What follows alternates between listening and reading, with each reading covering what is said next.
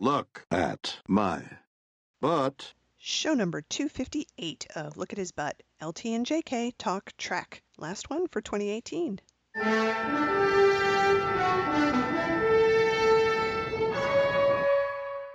Well, a happy Shatmas to you all, to all of our listeners all over the place, because we know you're all celebrating Shatmas. In fact, our friend Maynard is celebrating Shatmas, of course, in a big way on Facebook and posting pictures with his tree with the picture of Bill at the top of it, which I absolutely love. I think Yes. that's the best thing. And I promised him I was going to post a picture of my screen uh, day Kirk, and I haven't done that yet, or screen day Shatner, so I've got to do that. but um, yeah, Shatmas is in full swing. It is, and there's there's so much happening for Shatmas, and we're going to talk about some of the actual bill related stuff for Shatmas. But first, let us talk quickly about the two short treks that we have just uh, watched. So we talked about Runaway, which was the first one, and Right. then the next two in order were Calypso and The Brightest Star, which was just on um, a little while ago. Yes. So they were all the thing that struck me about all three of these is that they're so incredibly different, right? Yes. they're they're like made by different groups of people. They feature different characters. The tonality is different. The Yes, meaning is yes. different, and I love that that they're all Star Mhm. Trek, but they're also different. Yeah. Um, should we start with Calypso? Yeah, that that one. Okay, here was my. I really liked it a Mm. lot. Mm-hmm. Um, but here is my what the one thing that really occurred to me is as people as fanfic writers, as people who were involved with that world, I've heard of people talking about, you know, scraping the serial numbers off so you don't know it's Trek. this was they put the serial numbers on. So it could be Trek because honestly, this could just be a wonderful science fiction story that takes place on any ship, right? I agree totally. Yeah, totally. Yeah.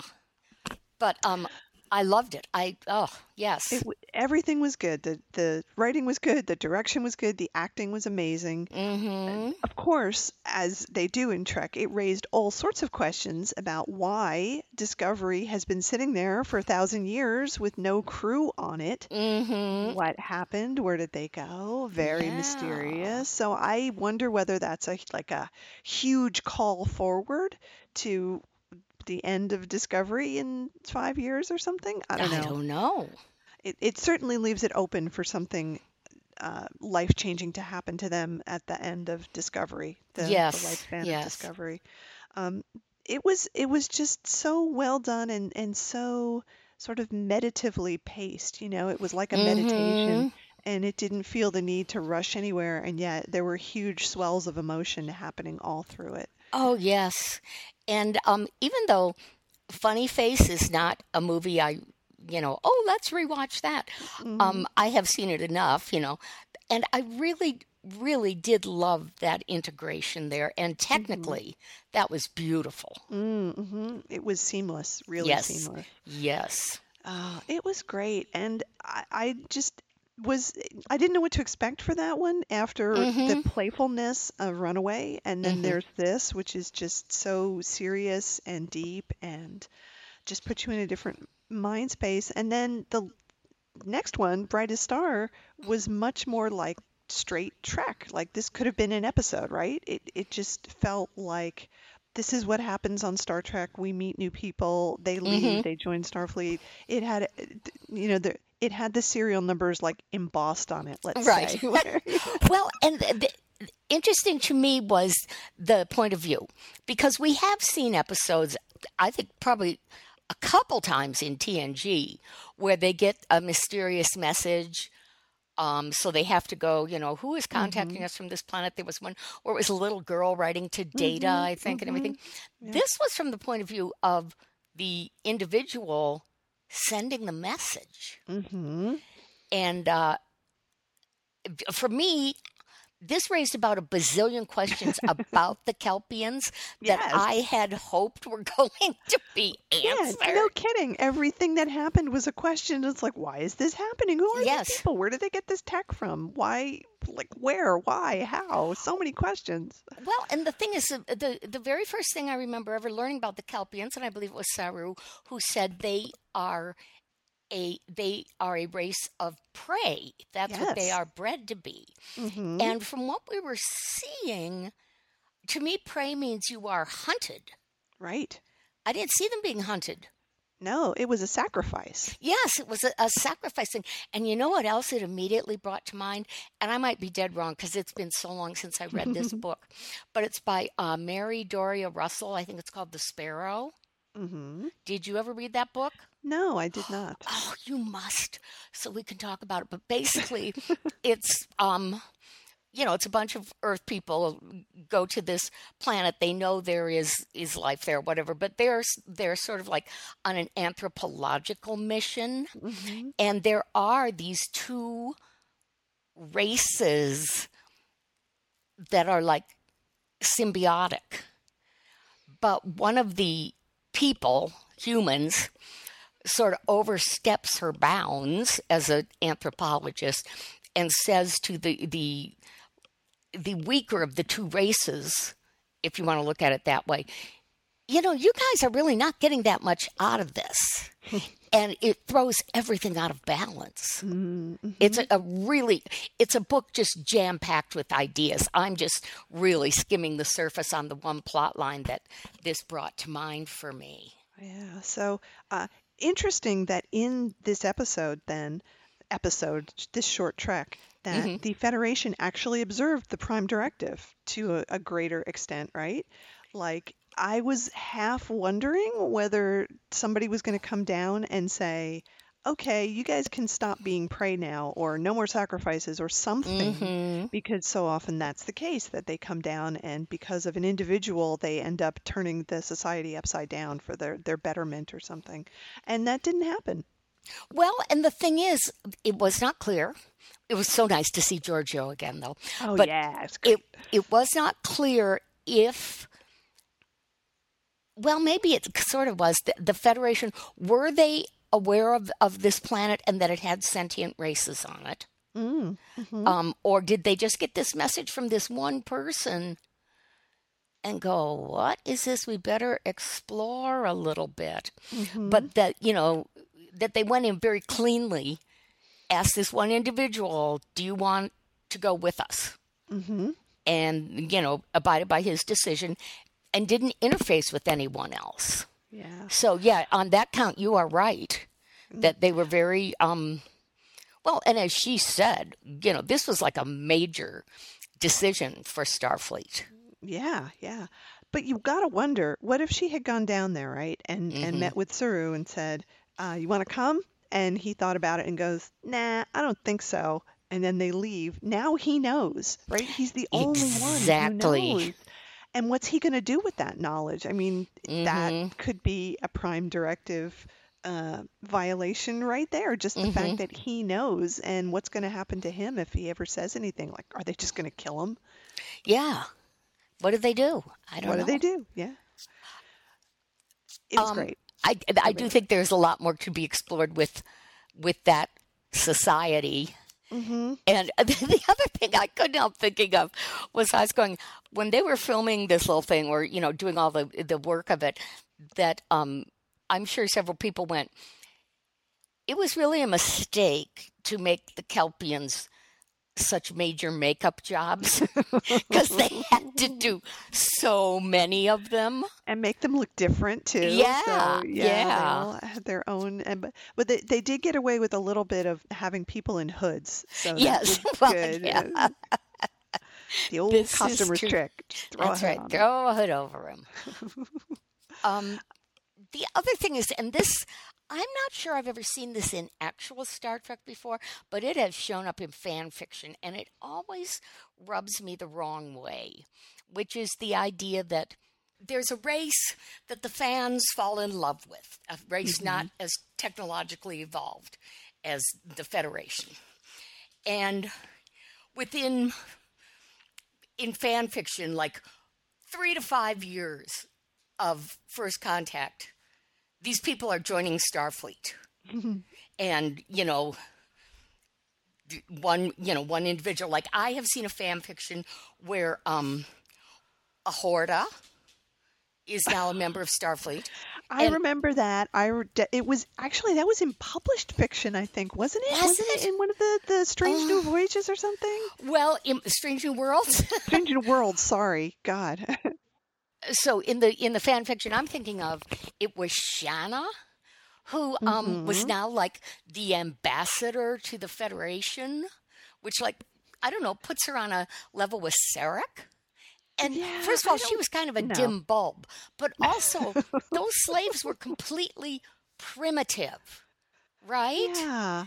But yeah. suddenly, you know, like within, like I said, you know, three to five years, man, she's doing space travel and going to Earth and negotiating and No, that doesn't make any sense. And there were other ones like um there was one with the Horta, right? Like Yes. a Horta joined Starfleet. But and that was in like a published Strange New Worlds, I think. okay, Um I'm pretty sure it was.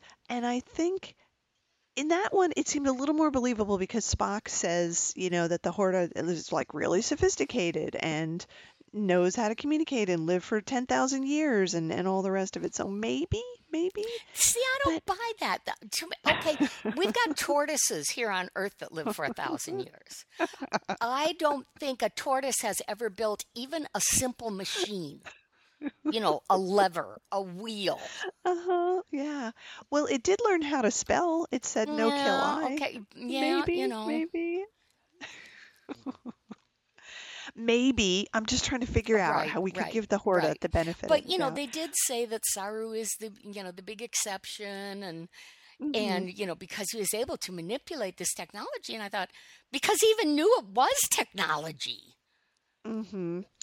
So I hope that they explore that a little bit more going into the series as Saru's exceptionalism, that he's really technologically capable. He was the science officer, so there should be more of that. Like he should be able to do anything. If he's kind of the Spock role on this, Mhm. he should be able to do anything like with a pack of matches and and a rubber band, Right, right. Like he's the, he's, he's supposed to be build- the MacGyver of discovery. that's right. Yes. He's, he should be the MacGyver. So I hope we explore that more. And I gotta say, the the way that they ended that short trek, you know, saying to him, "You can never ever come back Mhm. here," I bet that's a straight up lie. Oh, I oh. bet we're gonna go back there. Yes, a yes. Because somehow in some future episode, his sister's going to get in touch with them. yes. See, I already wrote half the story for him. Okay, there, There you you go. go. You're right. Okay. I, I I completely agree. Okay. So then there's this article that I Mhm. shared with you, uh, yes, comparing which was very good. short treks to discovery. And as I was reading it, it was bringing up a lot of ideas that I really had not uh, thought out or hadn't really hit me. But, you know, the author was saying that she was very involved with the storyline. What's going to happen next? And that's how I was. Mm-hmm. And not particularly um, feeling a, a, a closeness or a special concern or anything for any characters that they the characters themselves despite all the things that happened to them we really didn't get to know them that well Yeah, I agree with that. They they were so consumed with all their world building and plot setting up. I think the characters did get a bit of s- short shrift. Mhm. Um, even though the actors were really good, Yes. we didn't get to say a lot of backstory, with the exception of Burnham, right? Like we didn't see a lot of motivation Mhm. or personal things happening. And the one thing I I disagreed with in that article was just about the uh, the person who wrote it was saying that their reaction to Culber's death was just, you know, like, oh, too bad, he's dead. But I I really felt that moment when he died because it was so unexpected, and I was hoping that his character would would grow Mhm. more and we get to see more of him. And I just was watching it, I was like, oh no, he's dead. I don't want him to be dead. I liked him. I want him to keep going on in the show, which apparently he is. So Yeah. there we go. I got my well wish anyway. i felt oh no he's dead and i felt oh my god i can't believe they did that um, but Mhm. i didn't feel like any i don't know sympathetic grief or sadness for anybody in fact if the, the one character i think who did sort of evoke some of that in me was um ash when we Mhm, really found mhm. out you know that he was this transformed Klingon and was, you know, having these Yeah. incredible mental and emotional problems because that we got to see happening. Mm-hmm. Yeah, and we got to sort of live it with him. Yes. It was very Yes. visceral. And you know what else I was thinking? It's like, okay, all right, we've watched TOS now for 50 years. So it's kind of unfair to compare what we know or think we know about them compared to what we think we know about the Discovery people. But in almost any situation, and this is part of reading fanfic or any fic or they come up with a new movie or whatever, is you're going, Kirk wouldn't do that. Or that is so Kirk. Or faced with this situation, here's what Kirk would do. Mm-hmm. If I threw some random situation out at you, could you tell me what Burnham would do? Oh, that's a really good point because I could tell you what Kirk would do in any given situation. Absolutely. Yeah. That's a really good point. But it's it's hard, you know, like would we have been able to say that after just the first series of TOS? Well, yeah, that's the thing. Um, but one of the thing one of the valid points this author made was um, that unfortunately, they pretty much started in the first, you know, two episodes with um, uh, Burnham becoming a traitor and killing Georgiou, and that was impactful. If that's a real word and not something that people have just made up, but we didn't have the luxury of seeing these years of them working together and developing yes. this relationship and the kind of mm-hmm. pain mm-hmm. being in this situation of, of being at just absolute opposite ends on a very crucial question the pain of being like that with someone you're close to mm-hmm yep i, I agree and you know thinking about it now um, there's so much we didn't see because it felt like we didn't get to catch our breath through the whole series. Yes. Right? There was just so much going on. There was never a quiet moment. Oh, there might have been a few, but there were very few quiet mm-hmm. moments where you just kind of stopped and the characters were allowed to be. Mm-hmm. It was always right on the edge of the yeah. universe being destroyed. Yep and and it's hard to have character development when you're always on the edge of the universe being destroyed. Well, and you know, I'm thinking and drawing a comparison now to Game of Thrones which goes so fucking fast and has so many storylines and characters that um, I still watch it because I'm dying to see what happens next. But I am really just skimming along on the surface of what's happening and they'll they'll refer to something and you could tell by the way they refer to something that oh wow that's something really big that i should know about. And it's only later when i read the recap and it's something that minor little incident that happened three seasons ago or something. So i don't want that to happen to me with discovery where i'm just you know riding along on the plot. Hmm well let's hope that they have stepped back a little bit and they do have a little time to catch their breath. I think the short treks were a good indication that they can. Oh yeah. Right? Oh yeah. That they're very capable of doing it. They just haven't chosen to do it at this point. You know, I'm thinking about it now too. I can't imagine the kind of pressure that they were under to deliver that first season of Discovery that maybe they just felt like they couldn't give themselves the luxury of those little character moments and the the times when the universe wasn't in peril because they had to to mm-hmm. have something compelling every second that yeah. was on the screen. Yeah, I agree. I agree. So let's hope they're relaxed. Let's everybody just relax. Just settle down just and relax. relax. Um, I want to talk about Lorca for a minute. Oh yes, I like him. I like Lorca. Um, and in the case especially of Lorca, I wish Discovery existed and there wasn't an internet because maybe it was in episode one where people on the internet were going, he's from the mirror universe. and I know I'm, you know, when I am watching something on TV, a part of my brain disengages and I can almost never tell you what's coming up unless mm-hmm. you're really obvious about it. So I could imagine me being knocked off the sofa by finding out. Mm-hmm. But it was like, okay, we kind of expected that. So, mm-hmm. you know, mm-hmm. anyway. But here's something I was thinking this week about Lorca. Um, Mirror Lorca comes to our universe. I don't know if he kills the our our Lorca. What happened? We have no idea. I hope we will mm-hmm. find out.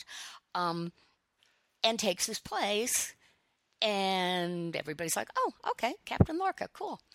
But didn't Spock say something about the barbarians had more trouble fitting in? Mm-hmm. than yes. Kirk and, and the doctor and Uhura and everybody yeah. had pretending to be barbarians. So, mm-hmm. first of all, they can't be trying to tell us that Lorca is a better actor than Kirk because that. So, what was the deal? Was the real Lorca, real Lorca, close enough to being an asshole? Everybody just went. He's having a particularly bad day Bad today. day. You He's know, just crabby. He's crabby all the time. All the penis hurt. time. Yeah, You know, he used it to was- be a it- little bit of fun every now and then. They they did show uh, right with with Mirror Georgiou that she was having a hell of a hard time fitting in because she Mhm. was just yelling at people right and left to do stuff and I don't know maybe Lorca was just so devious that he realized immediately he was going to have to change his whole personality and completely squash his normal uh, like mirror universe normal instincts on Mhm. things. Well, You and know, I- how? Do, sorry, go ahead. Well, I was going to say, may, I, I would bet, because Kirk is Kirk, if Kirk had understood what was happening better, he Mhm. might have been able to do that. If he really had a clue that he was in a different universe yeah and that his survival depended on acting like a, a you know, Uh-huh. a milk with toast in his eyes, he could have done it, I think. So, was this ever? Did they ever bring up, like, first of all, how uh, Lorca managed to get to our universe, and had he, I don't know, somehow studied and observed, been here for a long time, studying and observing, not as Lorca, but just as a guy to get I a feel for how things went. So he was able to plan this out. I mean, obviously, Kirk and the rest of them were improvising the whole time they were in the mirror universe. Um, Mm-hmm. I- did he know what he was getting into? I, did he have some foreknowledge or something? I think he did. Gosh, it's been so long since we watched Discovery, but Mhm. I'm pretty sure they said at some point that he had been getting some information about our universe prior to crossing oh, over, just in like data banks or something. Yeah. So maybe the historical documents helped him out, and that you know, may, by watching old episodes of Galaxy Quest, he was able to see Maybe so. the way he should act. Yeah. In That's my fact, I new think head- they did mention that about getting some information or something. So Yeah, so that's Okay. actually going to be my new head headcanon that Lorca watched old episodes of Galaxy Quest to figure out how to behave. okay. Because that makes sense to me. I like it. I think it works. Hey, did you like my phrase of the day that I sent you earlier this week? I did, but you have to remind me what it is. Okay, I said it was the crux when I- point of my day. Oh, that, right. It was an article, and I can't remember what the article was about. It was a political article, I think, something on Trump, but it said with with a hopefulness um, bordering on fan bordering fiction. on fan fiction. I just loved that. It was very funny. It was talking about Mueller and what the oh, investigation. was gonna That's do. it. Okay, Yeah. sorry. I just went way off on a tangent, listeners. I'm sorry. But But It was funny. I, I did your, both your email and that phrase "bordering on fan fiction" was very very funny. okay. I like that. Okay. Let's look at this list here. I'd like to say that um, Bill has been busy. Bill has been so busy. Oh my And God, has he ever? He's, he's he's arguing with people on Twitter again. Oh, So yeah. just so you know, I I don't even want to get into that because I don't know if he's right or wrong. And well, you know, can- well- may I comment? oh, please, please Okay, tell people what he's arguing aware, with people. Yeah. Um, it- it- a few years ago, everybody in the world decided the song "Baby It's Cold Outside" is rapey. That was Mm-hmm. the word. It's rapey. That's right. Um, and so some radio station in Canada, I guess, decided they aren't going to play it anymore.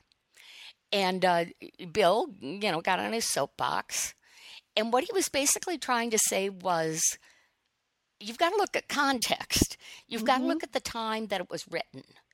And people were jumping all over him. But I, I wish I'd kept the article. But I read an article like a few days before Bill sort of jumped on this. And um, I'm hoping this person was right because they made a lot of sense. But they were saying, okay, this was written like in 1940 something for this movie with Red Skelton and um, Esther Williams.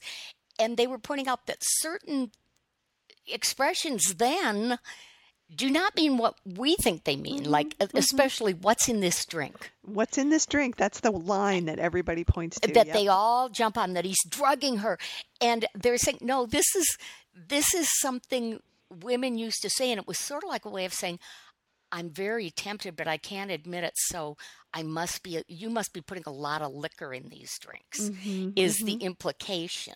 And i'm thinking well yeah it's like you listen to a noel coward song or a cole porter song they're talking about everyone's gay they're not saying they're homosexual. They're saying they're happy, they're having fun. Mhm. You know, and really if you you look at the lyrics, she's more concerned with her reputation Mhm. than what's going to happen may possibly happen to her. So Yeah. in this case, I am more or less with Bill. Now, I don't know what his most recent thing has been. I saw the first few, and maybe he's, you know, gone to Mars on it now. I don't know. But I just want to point that out that given the context, the history of the, you know, of the song and of social interactions between men and women, yeah, you couldn't write the song with those lyrics today. Mm-hmm. Yeah, because it means different things. And just I- like I you think- would not run a um an ad of a husband spanking his wife because dinner's burned. Right. But they ran ads like that all the time in the They fifties. did. That's right. So I, I think in this case, um, Bill pretty much stuck to his guns on this, although he did get into it with people about free speech, and it's like, oh, please don't bring up the free speech thing. Um, but yes, you couldn't run an ad like that today. One thing that I, I think colors the whole discussion is that that song has been featured in a couple of different movies, I believe, and at least one of Mhm. them there was a clip that people posted online with Ricardo Montalban in it, and the way it was played in the clip was in fact rapey. Oh, It, they they decided to do it in a way that clearly showed that this guy wasn't going to take no for an answer. So mm. it it is a song that can be interpreted and and you know like the way you listen to it, but also the way you you might play act it. You could p- to do a different spin on it, and if people have done that in movies where they have put a horrible spin on it, that colors your perception of yeah. the song itself. So there's that. Let's talk about Bill. Let's talk about Bill. Bill. Bill's been busy. Bill's been doing all kinds of things besides arguing with people on Twitter, as we were just saying. Yes. One of the things that Bill has been doing um, is that he went back to Ticonderoga. Yes. He did a big thing there, and he was there at the same time as Anson Mount, who's the guy that plays Pike in Discovery. So Right. there's your Discovery connection. Um, I follow Anson Mount on Twitter, by the way, and he posts pictures of his lunch every day while he's filming on Discovery. Oh, good. Just no reason. He just likes to do it. It looks really good, by the Mhm. way. His lunches, I like them. Sounds good. So here's the thing. Um, Bill has been to Ticonderoga before. We talked about this the first time he was there. They had a special captain's tour where people got to have him, you know, be on the set and talk to them, and it seemed very nice.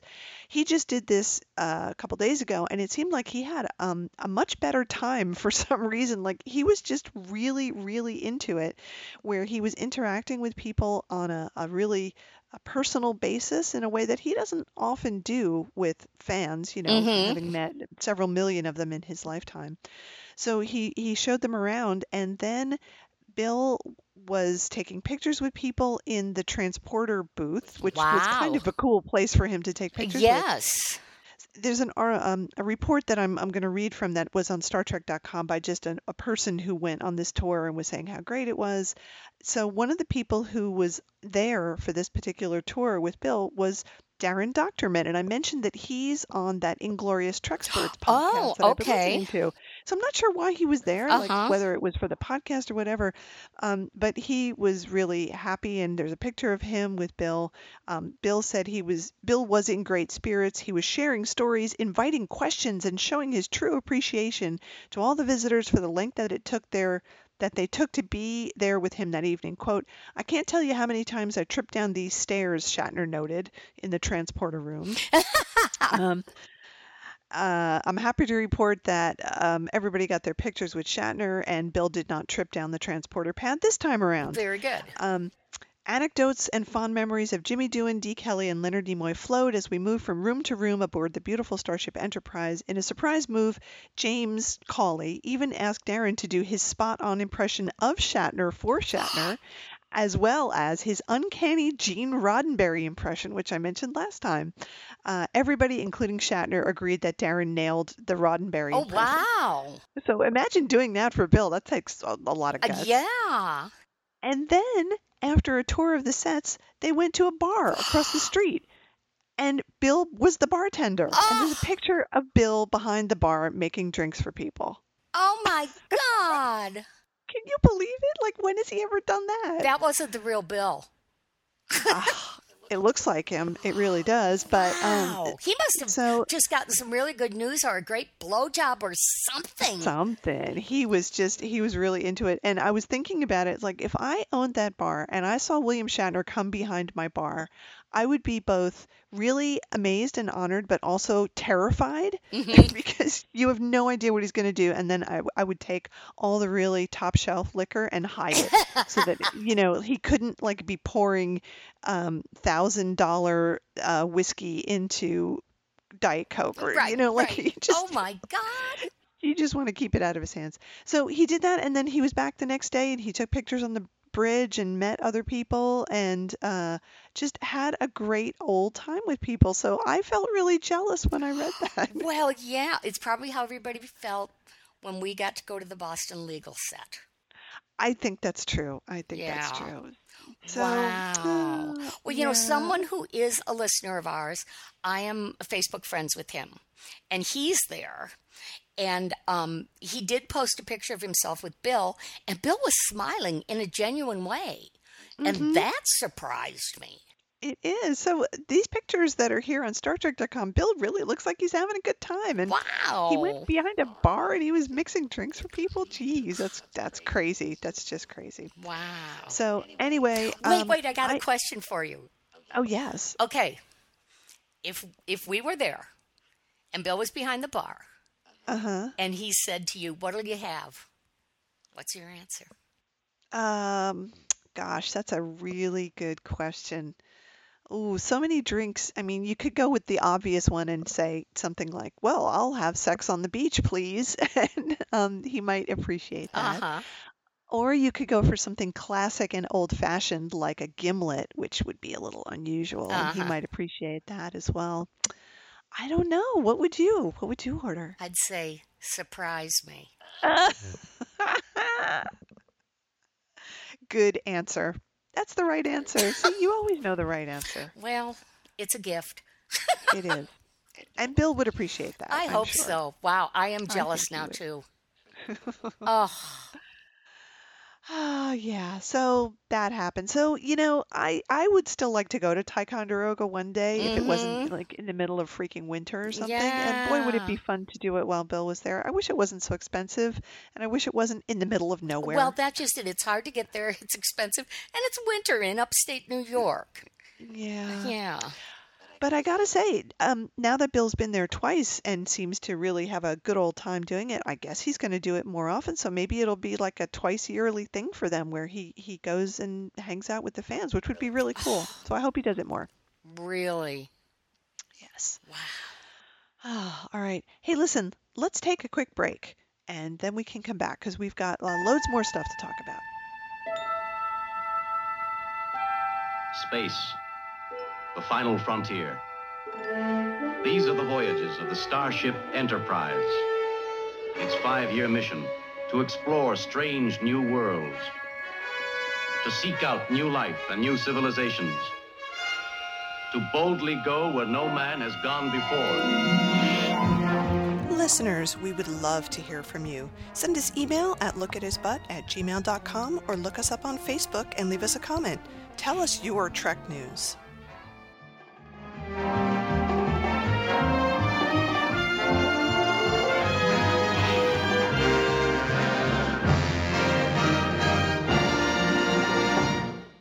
Go. We are back now. Yes, thank you. I was I was uh, on my marks. I was ready to go. Okay. So there's a couple things that we wanted to mention. One, which I posted on the Facebook group, is that there was an auction, and a lot of the stuff at this particular auction, uh, unlike other Star Trek prop and costume auctions, is that there were a bunch of costumes that came out of Bill Theiss's actual collection, Mhm. like things that he had. Um, I don't want to say stolen, but he had them in his private collection, and you know, I don't know how he got Right. them, but anyway.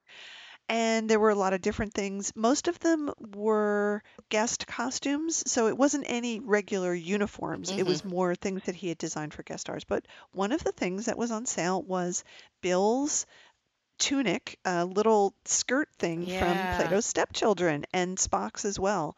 So I was amazed that this existed in such good condition I too. that know. there are It looked pictures of it, and it's beautiful. it really looks beautiful. And it didn't sell. And I think because the starting price, which was I think twenty thousand dollars, was just too rich for people to handle. Yeah, wow. Yeah, so that's too bad. Um, but it just means that somebody else is going to get it for a lower price at some I point. suppose. Um, I suppose probably um, a serious collector probably contacted him afterwards and said, "Will you take twelve thousand or 12,000 whatever they it, think is a reasonable price?" Yeah. So it is a beautiful thing and Mhm. it is just so short. And of course, it inspires the question what was Bill wearing underneath it?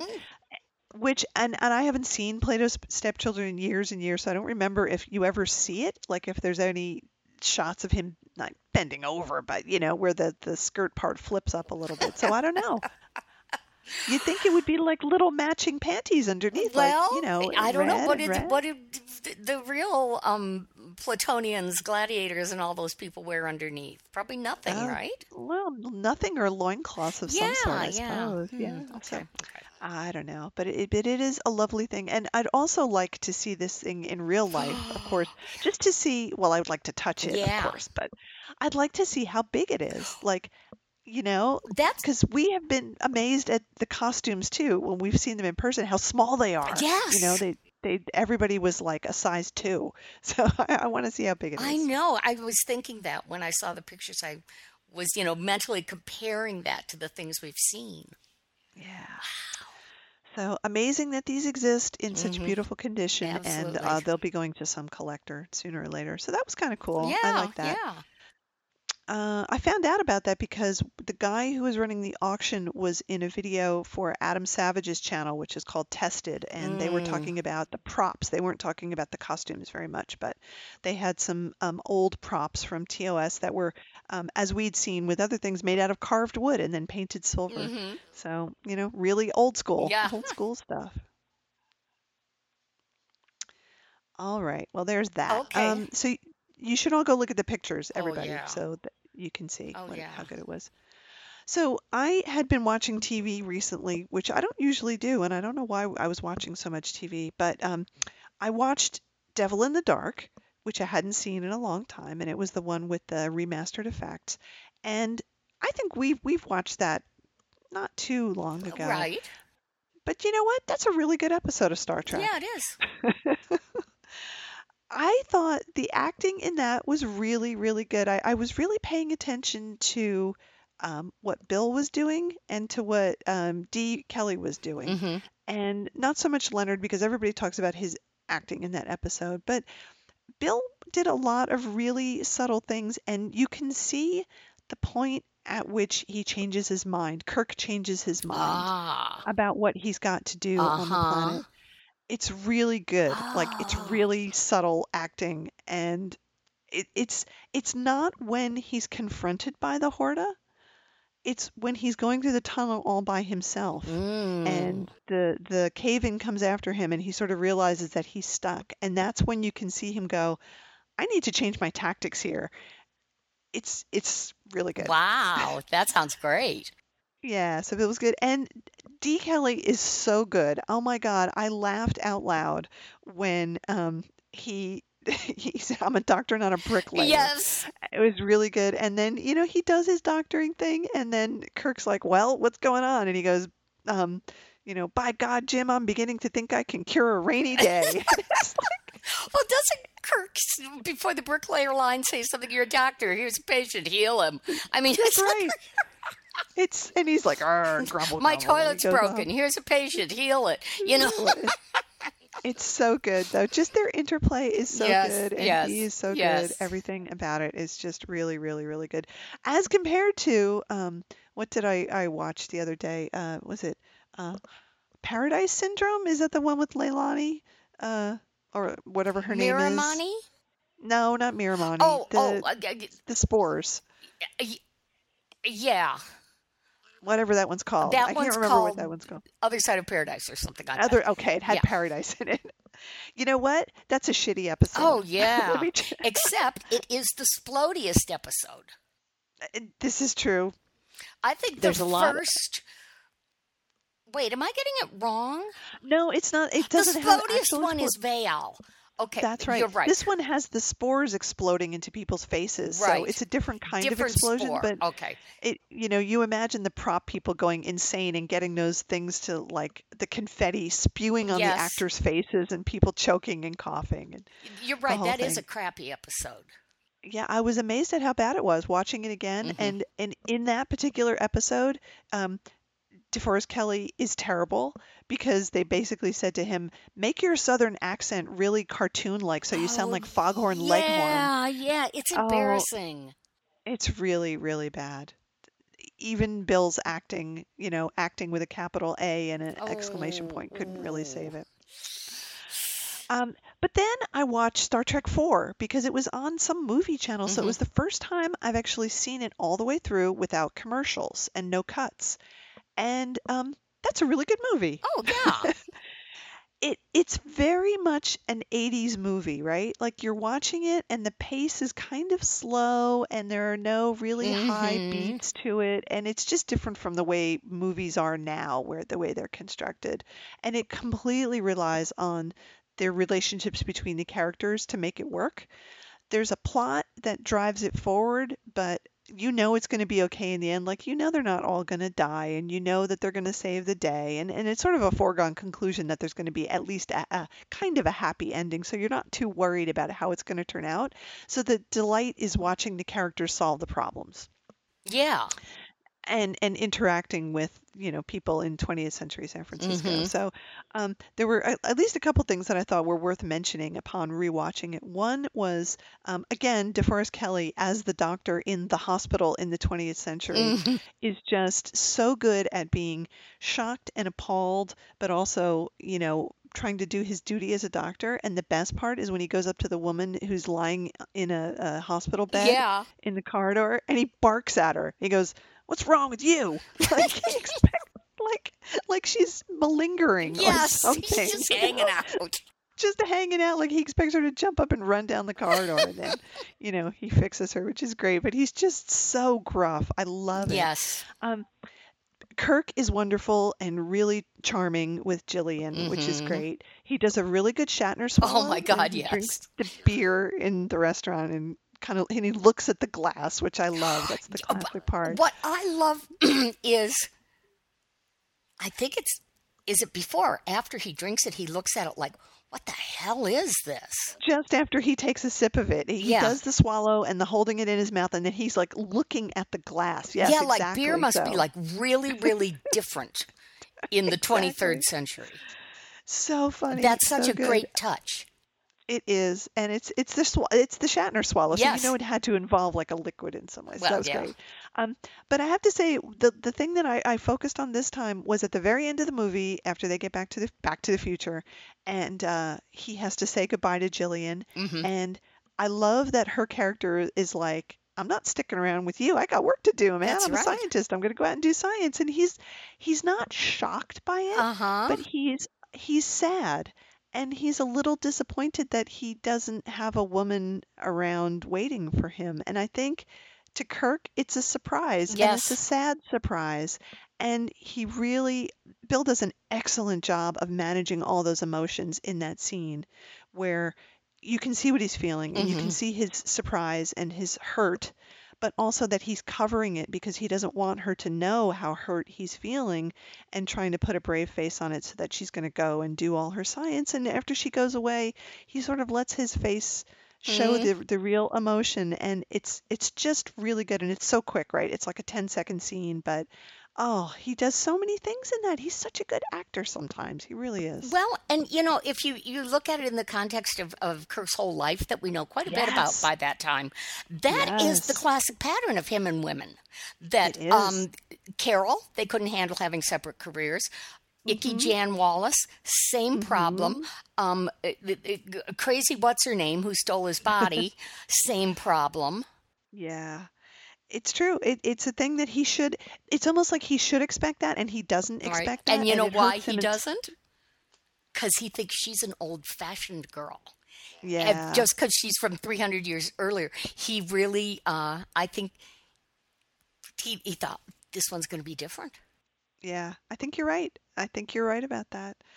So it's just it's so good, and you're right. It it has so much more texture because of everything that we know about Kirk and his relationships. So, uh, he's he's just good. He's just really really good, and not in any way, um, you know, sexist or misogynist or anything about Mhm. it. It's just you know he's trying to establish a relationship, and it's not going to work Yeah. for real reasons. So.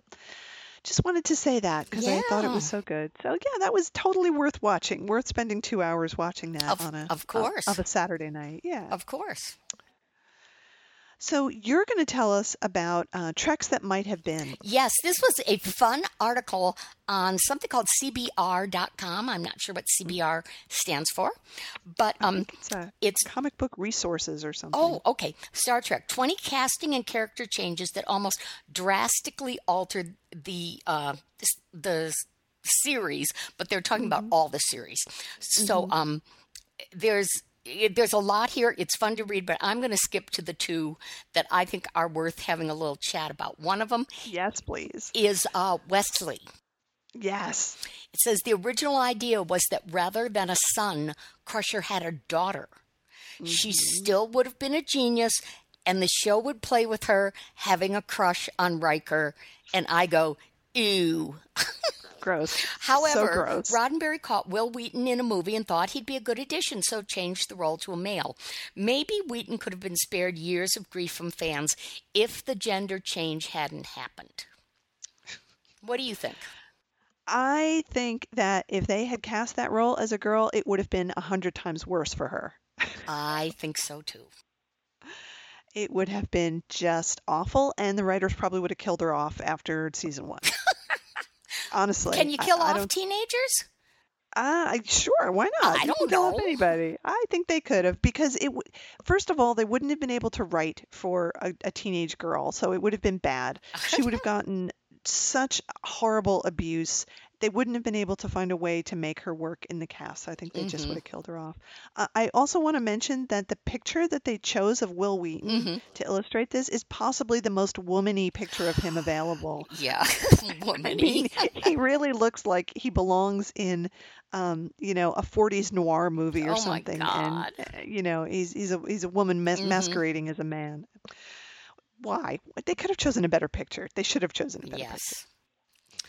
Okay, here's one I never heard this before. Have you heard this about Mirror Kirk? No, Okay. definitely not. Here it says if there was one guest star every one of the newer Trek series wanted but couldn't get, it was William Shatner.